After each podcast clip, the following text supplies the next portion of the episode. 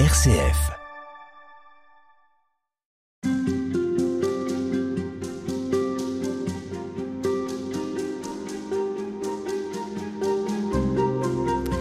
Sir Michael Edwards, bonjour. Bonjour. Vous êtes euh, académicien à l'Académie française. On parle euh, avec vous de l'incarnation dans cette semaine qui suit Noël pour, euh, pour peut-être saisir l'incroyable, en tout cas essayer. Et justement, cet incroyable, parfois, il, il est effrayant. Comment comprendre cette peur qui nous a bien précédés Et au fond, l'incarnation, elle a déjà en elle-même suscité la peur? Oui, et nous avons perdu cet, aspect de l'incarnation. Euh, tout ce qui entoure l'incarnation dans euh, l'évangile de Luc parle de peur. Euh, L'ange apparaît devant Zacharie pour lui annoncer la naissance de hum, Jean-Baptiste. Et Zacharie a peur. Et l'ange lui dit, n'aie pas peur. Donc il a peur d'un ange aussi. D'un ange aussi, oui, même d'un ange, pour ainsi dire. Mais il a peur de cet autre monde qui intervient. Et j'allais dire, le, le, plus petit exemple euh, représentant de cet autre monde fait peur, mm. parce que c'est effectivement le monde de Dieu. Ensuite, euh, Gabriel vient voir Marie, et Marie a peur. Et l'ange lui dit, n'aie pas peur. Euh, un ange paraît euh, aux, aux bergers dans les champs, les bergers ont peur, l'ange leur dit, n'ayez pas peur. Autrement dit, le moment de Noël, c'est une joie inouïe et divine finalement, en dehors de, tout à fait en dehors de la joie que nous pouvons éprouver mondainement pour ainsi dire, mais c'est aussi le moment où une certaine peur entre dans le monde. Jésus, Jésus est tout à fait inoffensif, évidemment, petit bébé, mais il apporte avec lui un monde divin qui nous donne tout, Dieu donne son Fils unique, mais qui en même temps nous rappelle qu'il s'agit en effet d'un monde divin. Notre Père qui est aux cieux. Euh, et cette peur, me semble-t-il, est essentielle pour les chrétiens. Il faut que nous aussi, nous ayons ce sentiment d'être des pécheurs devant un Dieu qui juge le péché. Et pour les non-chrétiens et pour le, nos efforts pour apporter l'évangile aux autres, il faut aussi qu'il y ait cette peur. Le problème maintenant, c'est que une sorte d'humanisme bon enfant est entré dans le, euh, la théologie qui dit que euh, apporter l'évangile des autres, c'est surtout entrer, en dialogue avec eux, leur parler de ceci et de cela, dans les milieux évangéliques protestants.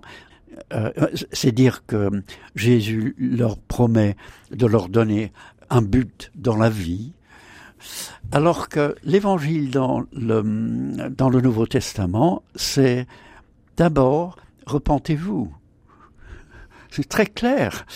Euh, les premiers mots de Jean-Baptiste sont repentez-vous. Mais ça, ça ne flatte personne. Ça fait, effectivement, ça, oui. ça rebute. Repentez-vous et croyez.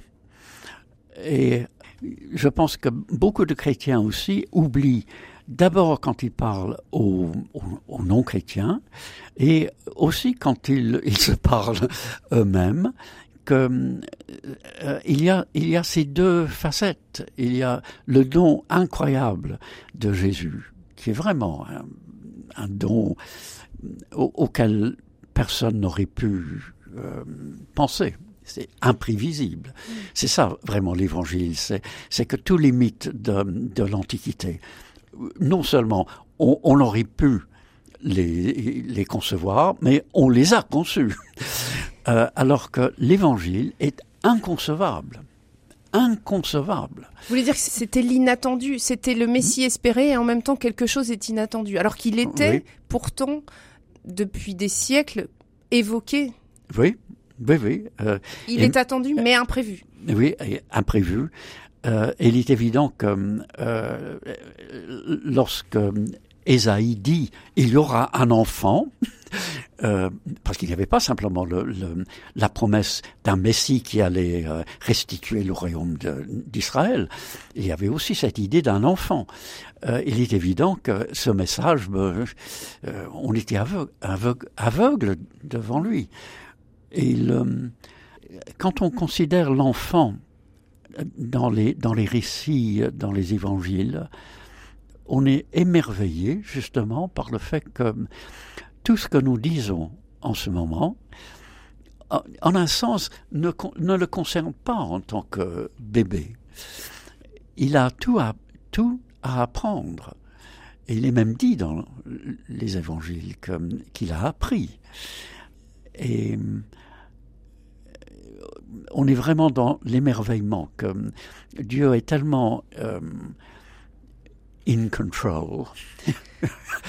il est tellement euh, puissant que euh, tout peut euh, s'organiser.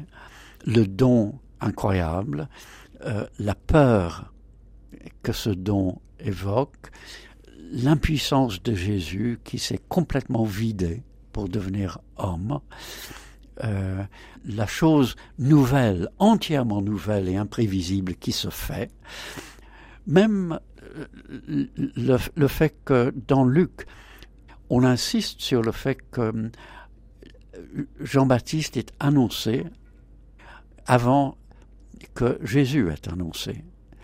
Parce que Jean-Baptiste est évidemment le dernier prophète de l'Ancien Testament. Il est le, le lien entre l'ancien et le nouveau. Et il est la voix qui crie.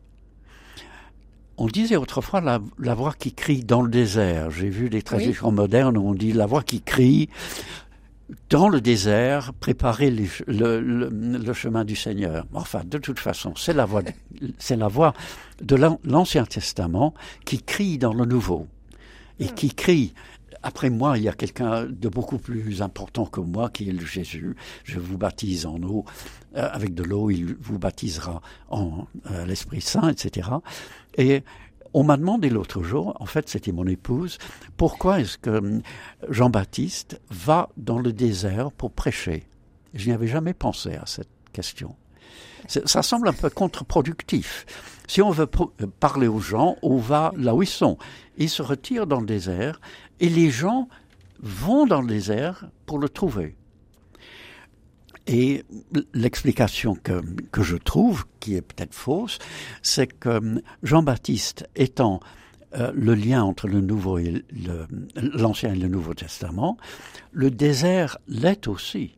Parce que les, les, enfants d'Israël euh, traversent le désert pour aller dans le, euh, la terre promise nous aussi, euh, nous traversons le désert pour entrer dans la terre promise qu'est l'Évangile.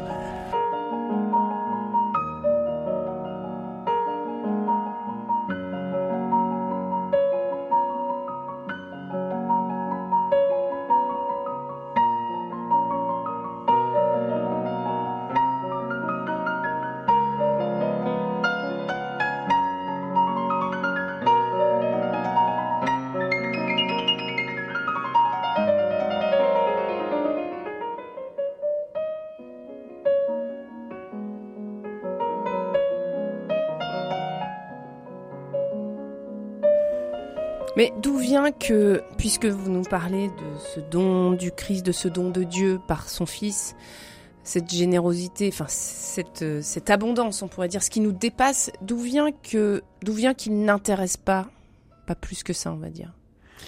Ben, parce que dans un monde déchu, nous sommes, nous sommes menés par, par le diable. Encore une fois, euh, dans le Nouveau Testament, le diable est le Dieu de ce monde. Encore une, une, expression assez profonde à laquelle on ne fait peut-être pas assez d'attention. C'est une citation de Saint Paul? Ce que vous venez de The citer? God of this world hath blinded them. Hmm. Le Dieu de ce monde les a aveuglés. Euh, excusez-moi de citer la Bible en anglais, mais c'est en anglais que je la lis la plupart du temps, dans la belle tradition de 1611. Et euh, nous savons que le diable fait tout pour nous, euh, nous empêcher de, croire. Euh, et Dieu, Jésus tout de suite est emmené dans le désert, justement, où le, le diable le, le tente. Un peu comme si Jésus, qui veut nous faire entrer dans la terre promise, doit passer lui-même par le désert et par la tentation du diable. Parce que nous savons que lorsque les, euh, les enfants d'Israël étaient dans le désert, non seulement ils étaient tentés par le diable, mais euh, ils n'ont pas résisté. Ils ont créé le, le, Le veau d'or, etc. Ils ont, euh, ils ont trouvé un autre Dieu. Nous résistons à, à- à Dieu précisément, je crois, par le, le phobos, par la crainte. La crainte que Dieu nous demande trop de choses. Euh, il nous, nous demande tout, tout simplement. Il nous donne tout en nous demandant de lui donner tout. Merci Michael Edwards. À demain. À demain.